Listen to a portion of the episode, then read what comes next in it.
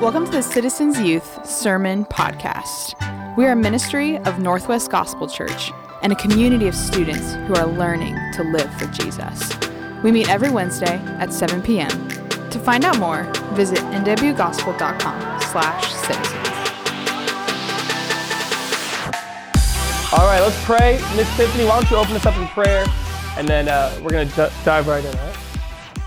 Um, dear God, we just thank you so much for the opportunity to gather here together and to watch Sam preach in person. Lord, it's been a, a long time for a lot of us, and I pray that you just give our governors and our pastors and everyone wisdom in the process for opening up our churches, and hopefully we can meet together all soon. Um, just keep everyone safe and uh, just bless everyone with this sermon. In your mind and pray. Amen. Amen. Make sure we include that prayer in the video. That'd be awesome. So I'm just kidding. So wait a minute. Oh, no, it's already there. So, all right, citizens, welcome. First time seeing real, real live students in the room here. So I'm glad you're here. Go ahead, and open up your Bibles. Uh, Philippians chapter 2. We're going to be jumping into verse 19. Um, but before we do that, I want to show you a graphic picture, okay? Um, I'm sure there's been some time in the last few months that maybe you've been frustrated. Anybody been frustrated? Okay. I'm going to show you a picture of the most frustrating experience you can ever have in your life. All right. Trigger warning. So don't rage. Micah, sit down. I don't want you flying off the handle here. I'm going to show you the most frustrating experience that I've ever had in my life. And I wonder if you've ever been here. You guys ready? You ready? All right. Here we go. Ready? Trigger warning. Here we go. Boom. Have you ever been there? How many of you guys have ever tried to put something together and you look like this? Yeah? You see, what's funny though is it never starts like that, right? Like your boy's always coming out of Home Depot, and in my mind, I have like epic music playing, and I'm just picturing myself putting this thing together, and in my mind, I look like this. You know what I'm saying? Like I'm coming out of Home Depot, I got the utility belt on, I'm getting the hammer, the tape measure, the, the, the utility stuff that you use to put things together, and I just hear like Iron Man, like ding, ding, ding. My wife's like, How long do you think that's gonna take you? I'm like, Babe, 10 minutes tops. And before you know, I'm gonna emerge from the room holding my, my bookshelf like this, you know? I just feel like it's gonna be so good. But then I open the box, and I'm like, Okay, I got this. But then I realize that the instruction manual is all words. It's like literally gibberish, right? It's literally written in different languages that I don't know any of them except for English and some of it. Nope, not a single picture. And I realize as I'm sitting there on the floor losing my confidence that I actually don't look like this. I look like this. and I feel like Home Depot just dropped a planet on me. You know what I'm saying? Because as I'm trying to put this thing together, it doesn't matter how precise they are with the screws. It doesn't matter how many arrows they have. It doesn't matter how many labels they have. I just want you to show me a picture. Don't teach me, show me. Don't just teach me, show me. I actually put together a bed frame uh, for my son from IKEA, and it was brilliant. You know what IKEA does? They actually don't put together, in their instruction manual, they don't put a single word. It's all pictures. I don't know if you guys have ever bought anything from IKEA. It's literally all pictures, and it's like happy, blobby men putting together bookshelves or, or stovetops or whatever it is. And so I put together this IKEA bed. I came out and I actually did feel like Tony Stark. I was a legend. Don't just teach me, show me. You gotta show me. And so I give you that introduction because we're in a series right now called Unfinished. Okay, we're going through the book of Philippians, and Paul, he's given us a lot of teachings right now. Okay, I don't know if you guys have been tracking really well for the last several weeks, but Paul has told us how to fill in the blank, that we should live for Christ and make Him our life. He's told us that we need to represent Jesus with our lives. Just last week, Paul told us that we need to work out our own salvation with fear and trembling because God's work in you and through you is not finished yet. And so, for those of you who learn better by seeing it, okay, for those of you who are just like me, they're like, don't teach me, show me. If that's you, I have good news. Paul's instructions, they have pictures included. Everybody says, ah, right? I got to get a little thing up here that's like, ooh, ah, applause, applause.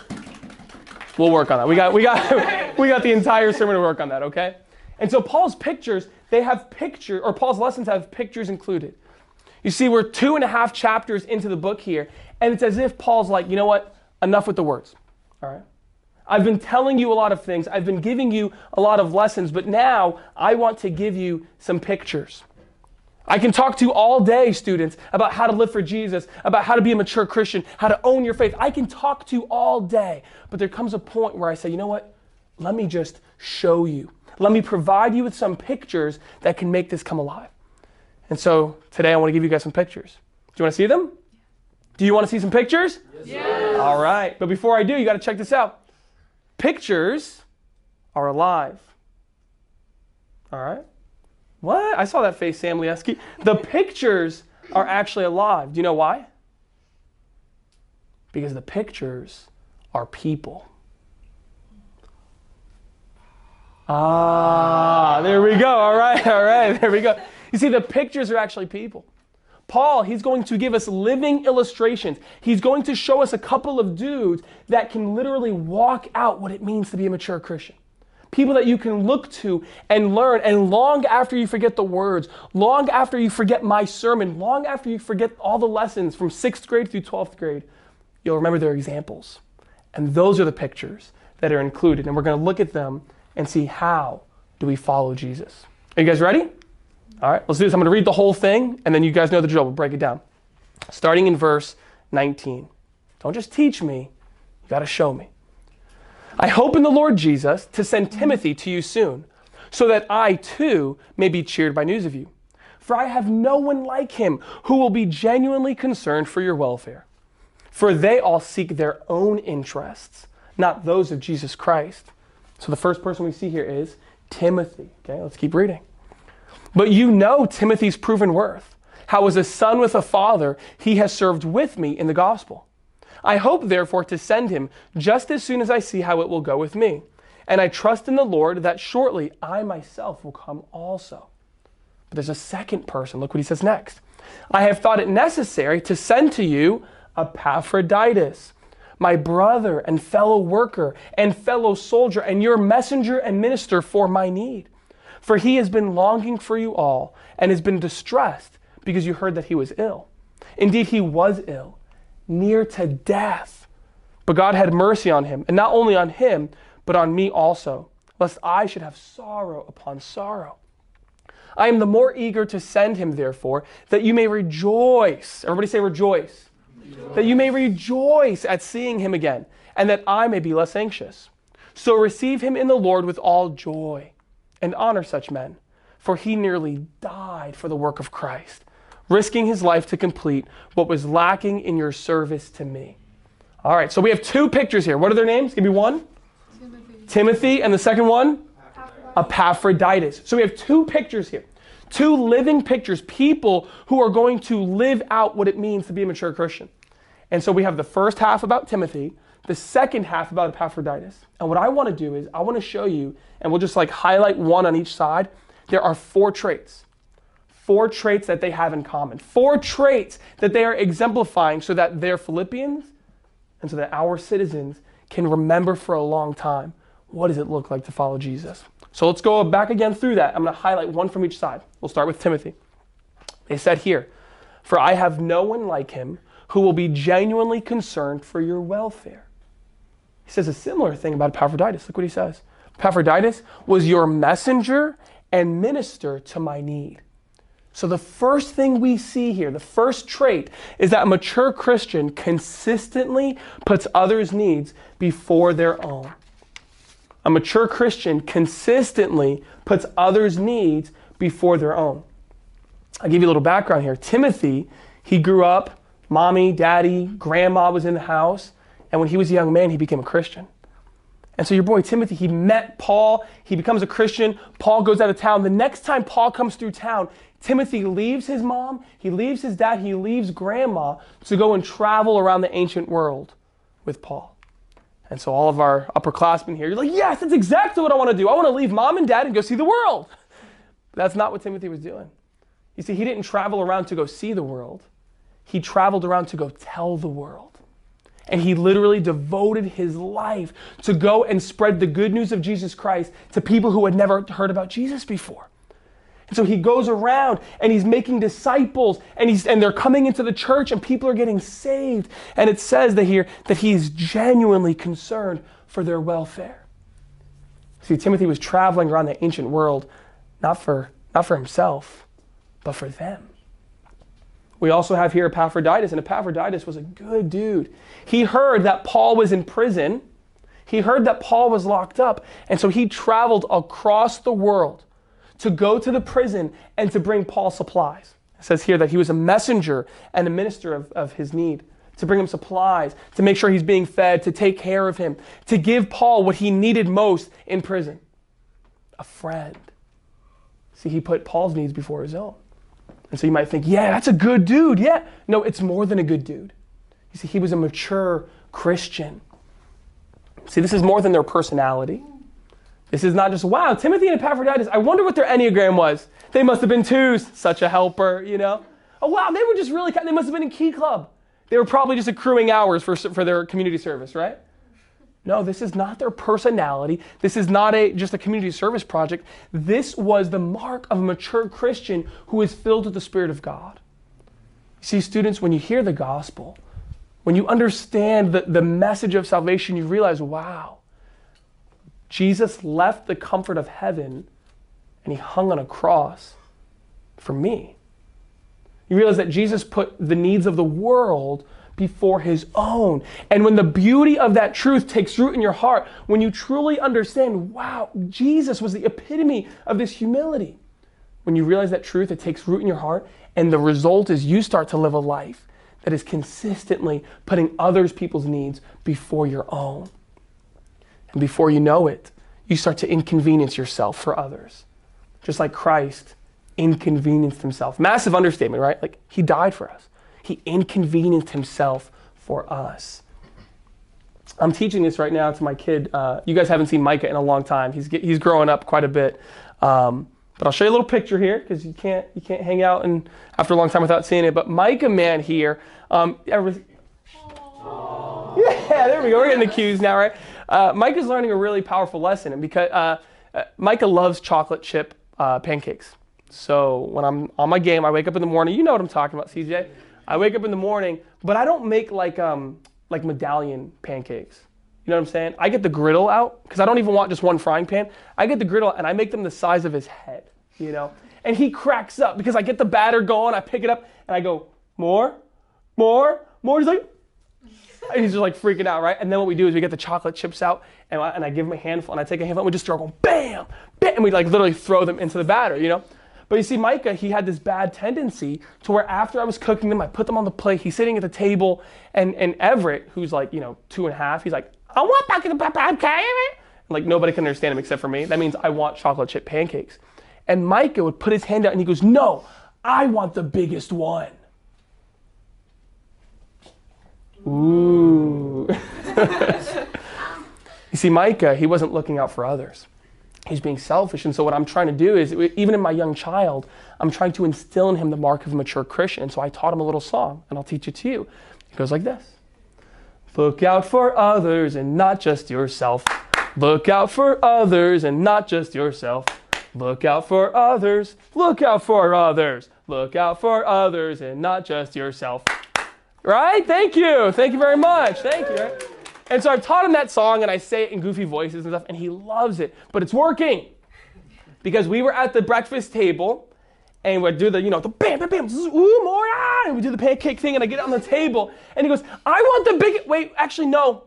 Dad, do you want the biggest chocolate chip pancake? And I go, no thanks, I'm okay. He goes, am I looking out for others or for myself? I go, you're looking out for others. Oh, right? You're like, I don't know which one. But you see, I, I tell you that story because that's where Timothy and Epaphroditus are at. They're looking out for others and not just themselves. Rather than living selfishly for themselves, they're living examples, pictures of what Paul said to do earlier. Look not only to your own interest, but also to the interest of others. So that's where our boys are at. They're looking out for others and citizens youth. That's where I'm calling you to be this morning this afternoon, this evening, wherever you are watching this right now. It's morning somewhere in China, okay? Look out for others and not just yourselves. Put others' needs before your own because Jesus has put your needs before his own.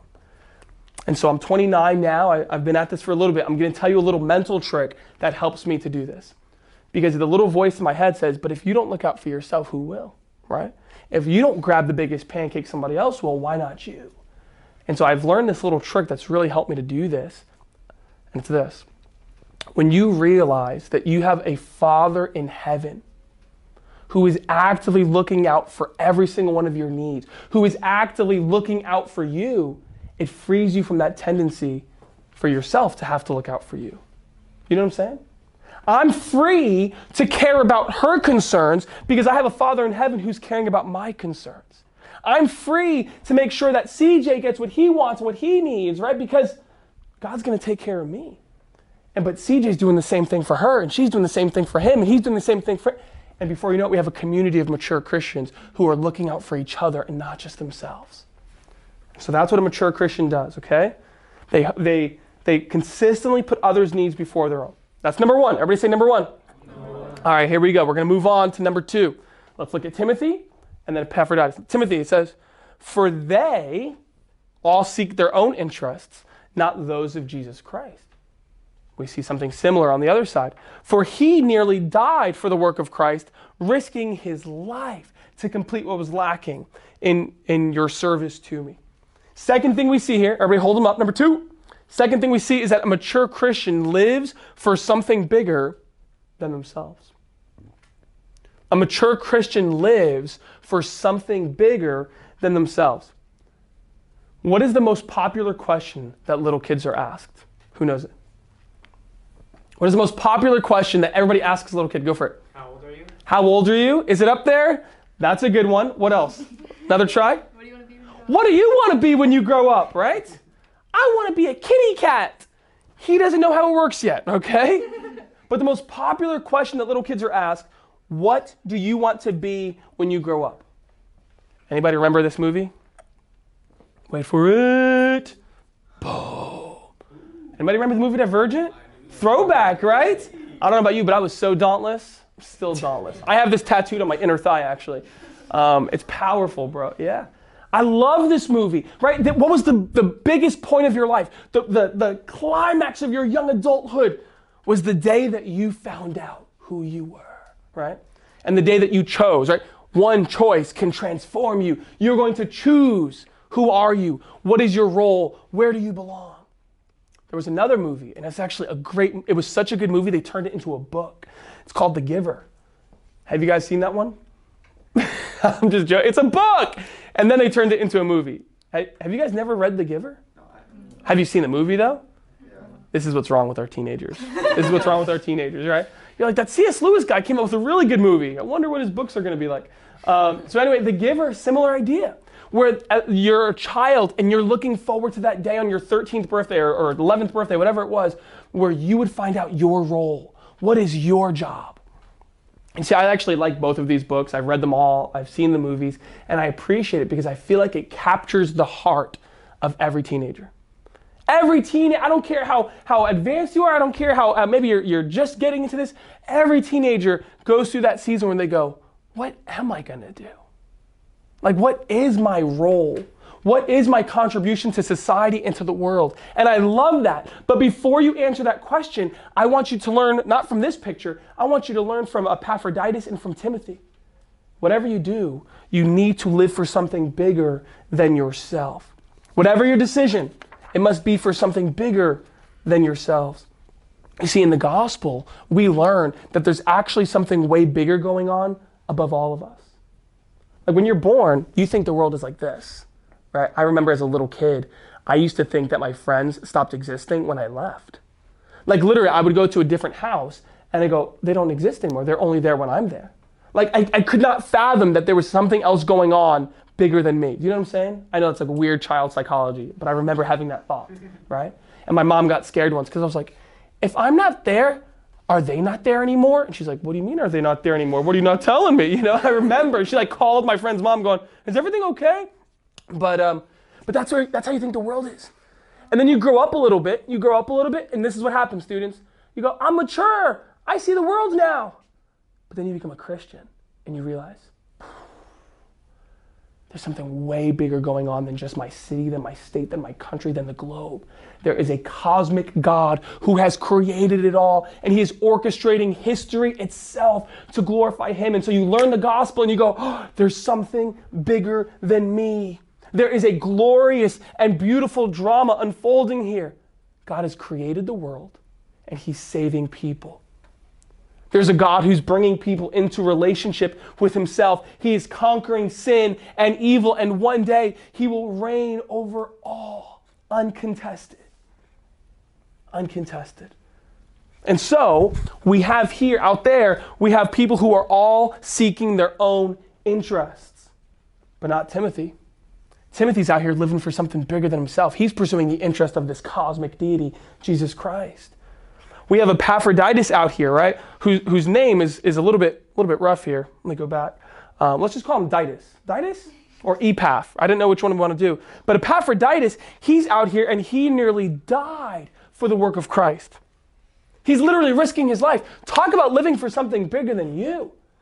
If your job is a nine to five at McDonald's, how many of you are not trying to take a bullet for McDonald's? You're like, not the Big Macs! And you jump in front of like, like, no way. Like, that doesn't matter. But you see, Epaphroditus has found something so much bigger than himself, something so worth his life that he's literally risking it. He's traveling all over the world. His health is secondary. His goals are secondary. His financial column is secondary. That's a mature Christian. That's a mature Christian. And so, students, I'm telling you, there is something going on in this world that is bigger than you.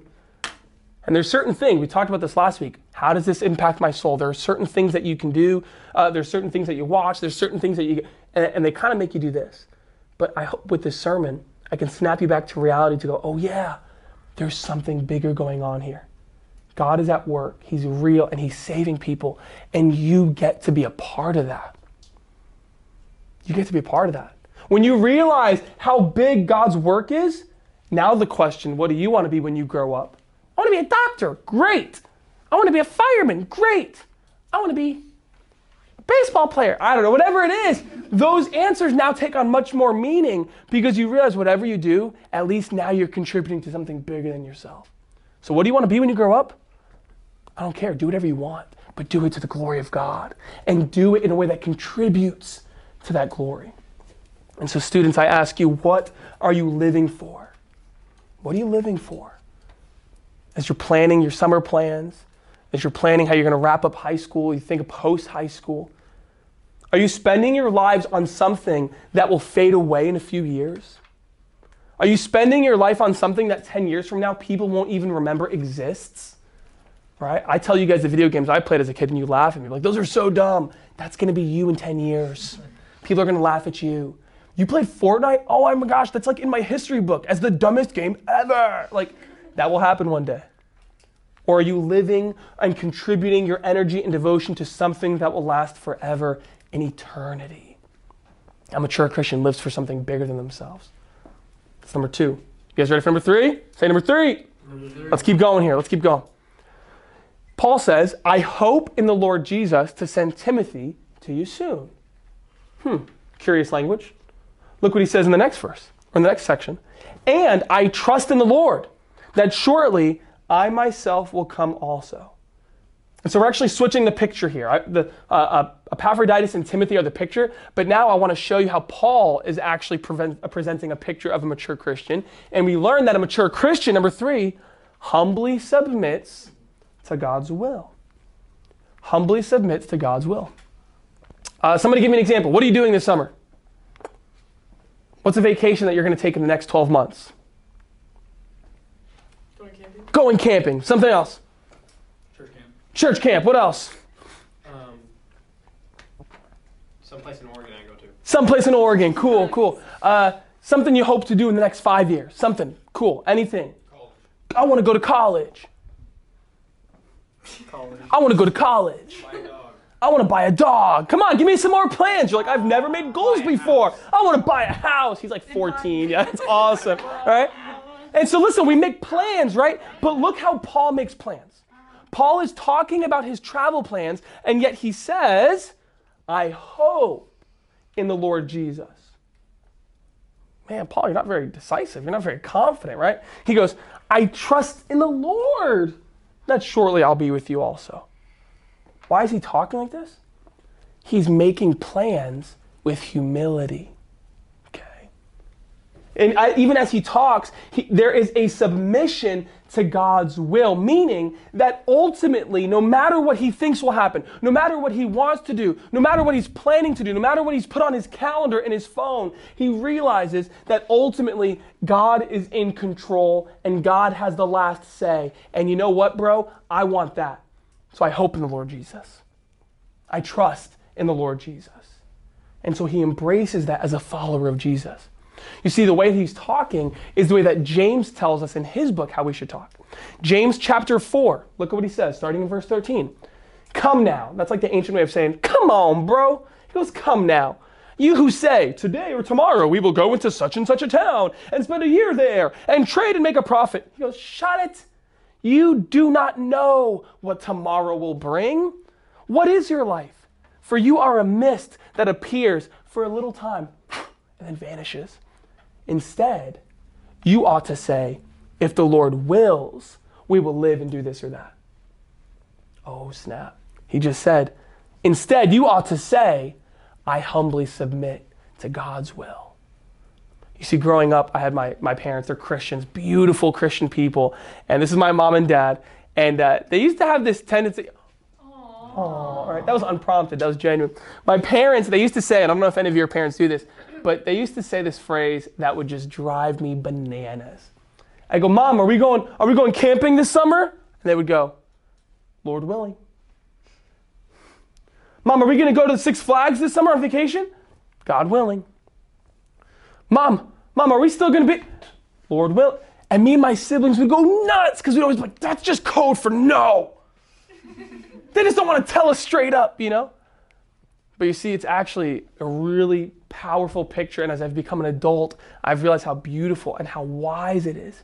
What they were doing when they were saying, Lord willing, what they were doing when they said, God willing, yes, it was annoying, but they were actually humbly submitting to God's will. Teenagers, let me talk to you. You're getting older. You're going to start having more and more responsibility. There's going to be more and more things that depend on you. You're going to have some major choices coming up here soon. As you do that, as you prepare for that, I can tell you do this now. Start practicing this mentality. So already start, even with the little bit of responsibility you have, even with the handful of choices that you get to make, you should already start adopting this mentality. If the Lord wills, then I'll do that. If it's God's plan, then it will happen. God's plan, if it's God's plan, then it will happen. Start practicing now. And at the day's end, say that He's my master and ultimately He's in charge, not me. Look at you guys. You're sitting here writing these down with your smiles and your pens. You're like, that's a great thing, Sam. Yeah, until tomorrow. And you start making plans and you start coming up with ideas and the little voice inside of your head says, I want that. And that's great. I mean, like you can want things. I actually love it when I see students become passionate and decisive and say, I actually want something. And you guys know what it's like, right? When you're like in middle school, you're like, oh, I don't really know. But then they're like, it's like just part of growing up where something clicks and you go, I actually have a desire. I think that's healthy. But with that voice comes another little voice that says, don't say, Lord willing because I know what I want and I want what I want so bad and I want what I want, what I want, that I want, that I want it, that I want it so bad that I'm not even willing to go, well, God, if you if you don't want this for me, you can take it. I'm not even willing to say that because I'm scared what he'll say.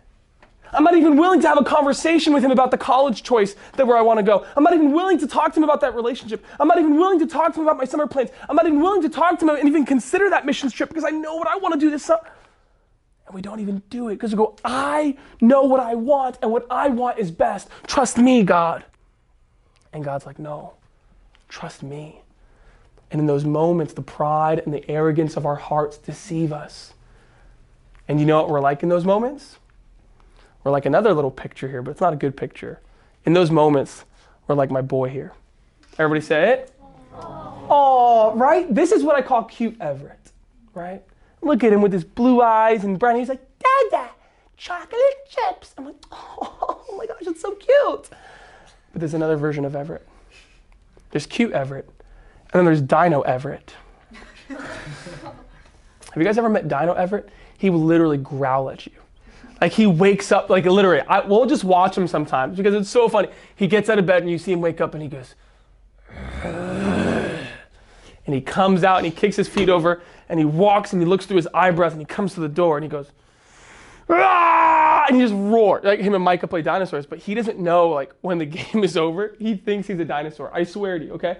Um, but with this mental disorder also comes a little bit of defiance to where he thinks he knows what's best. And so Everett doesn't know. I'm trying to make a game out of it of like, stop, go, stop, go. He doesn't always listen when I say stop. And so we live in a community where there's cars that drive by. And I'll never forget, there was one day where Everett just took off. Took off out of the cul-de-sac, running right toward the intersection. I was like, Everett, stop! And I just take off after him, you know? And he was not stopping. And I get down and I just get right in front and I grab him and I pick him up. And he doesn't go, Wow, thanks, Dad, for overriding my arrogance there. I really was in for it there. What does he start doing? No! And he's kicking and he's thrashing because everything inside of him is like, I know what's best, Father. Trust me. I know what I'm doing. I'm going to be all right. And little does he know that he's headed toward destruction. I know what's best. And to follow, to humbly submit himself and follow my will is what's safest. That's what it's like sometimes, students. We know what we want. And we talk about our plans. We want to go here. We want to do this. And God's like, trust me. Humbly submit yourself. Let us humbly submit to God's plan.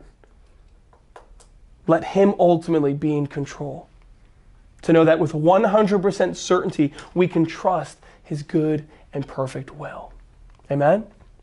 Amen. So that's the third thing a mature Christian does. You guys want to see the last one? Everybody say number four. All right, here we go. Last one. He says about Timothy, Paul says, as a son with a father, he has served with me in the gospel. That's dope. Look what he says about Epaphroditus. He goes, Epaphroditus, my brother, my fellow worker, my fellow soldier. I still think we should be greeting each other like, yo, what's up, bro? What's up, fellow soldier? Soldier! Yo, what's up, soldier? That's the guys. When we come back to youth group, camera, listen to me. When we come back to youth group, that's how we're greeting each other. What's up, soldier? Soldier? Soldier. Soldier. Soldier. Not a hard R, just soldier. All right? Let's go, soldier. All right, here's what I'm saying here. You look at these relationships, right? And you realize that a mature Christian develops gospel centered friendships. A mature Christian develops gospel centered friendships. Look at Paul. Look at Timothy. Look at Epaphroditus. I'm going to blow your mind right here, okay? This is the most important thing I'm going to say all day. They were more than Snapchat friends. Say, what? These, they, they were more than just Instagram followers of each other. They did more than just play video games together. It says they were brothers. There's a brotherhood here. That's, there's, a, a depth. It says that they were partners, like a father and a son. They were partners. What I'm trying to show you guys here is that they had a relationship that was based on something of substance. They had a relationship here that was centered on their common faith. The thing that glued them together, the thing that, that, that connected them as deep friends, as brothers, as partners, as squad mates, was their common salvation. They both knew the gospel. They both knew Jesus. They both were Christians. And so I'm going to teach you guys here a formula. I know math class is not in session, but I'm actually going to teach you the formula for friendship. And so you're like, I've always wanted a friend. I'm going to write this down. Good idea, okay? Here's the formula for friendship friendship equals common interest plus close proximity. That's how you make friends, okay? Friendship equals common interest. So we have something in common. Close proximity, we're close enough to live out our common interest. So let me give you an example. How many of you have ever had a friend in like sixth period English class and that was like your buddy in that class, and then when that class was over, you never talked to them again? You know what I'm saying? You're like, oh yeah, I remember we were like friends in eighth grade. Awkward. I'm gonna pretend like I don't know you in Killerburger, you know, and you just keep walking. Common interest. We were both in English class together. We, we were both there in a common interest. Close proximity, they sat next to me in class. Once the common interest was removed, once the close proximity was removed, wasn't the friendship is dissipating. Well, that wasn't even really a friendship. No, I mean it was, but it just wasn't a very strong friendship. It wasn't a quality friendship. What are some other things? Common interest. We both love video games. Close proximity. We live in the same city. We go to the same youth group. We see each other regularly. We can do that regularly. But you're going to grow up one day. You're not going to log 22 hours a day on, on Fortnite and on Forza and on Apex Legends, which is so dead. Oh my gosh. I haven't played Apex in forever because it's so dead. But you, you know, that one day your common interest is going to move on. And if you just remove one piece of this equation, the friendship dissolves. And so, what we see here, though, with Paul and Timothy, with Paul and uh, Epaphroditus, is that the common interest, it wasn't something temporary. It was their common salvation. I'm going to give you a trick here, okay? The only friendship that can last a, a long distance and a long time is a friendship that is based on the gospel. You see, my friends that I went to school with, that we were in our Christian clubs together and we did Bible study together, the fact, like those friendships that were centered on our common salvation, even though we don't live next to each other anymore, that friendship is still strong. It's still strong because friendships centered on the gospel are the only ones that last forever. The only ones that last forever. And so, students, I'm calling you to build friendships of substance. You don't have forever. You're going to graduate here really soon. A couple of you sooner than later, you know?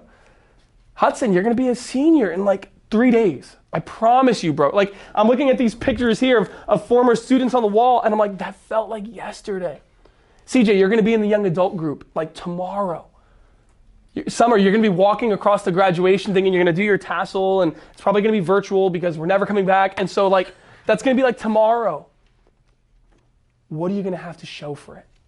with your friendships on the day that you graduate, on the day that you move away from co- move away to college. You see, my fear is that a lot of our students are not spending time together. My fear is that we're wasting time together.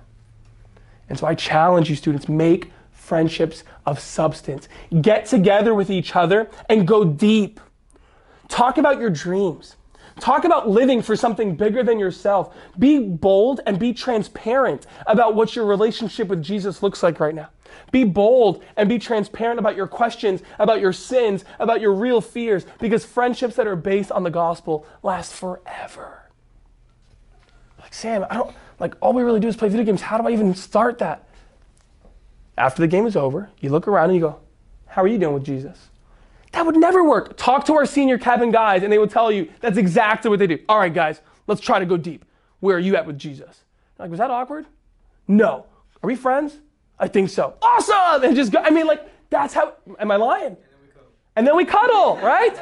Plus cuddling, right? That's like C squared, common interest, close proximity, cuddling. We're gonna have to edit that. I'm so sorry, but um, but you guys see what I'm saying? Go deep, man. Make friendships that'll last forever. Because that's what mature Christians do. Mature Christians, in summary, they consistently put others' needs before their own. They live for something that is bigger than themselves. They humbly submit to God's will.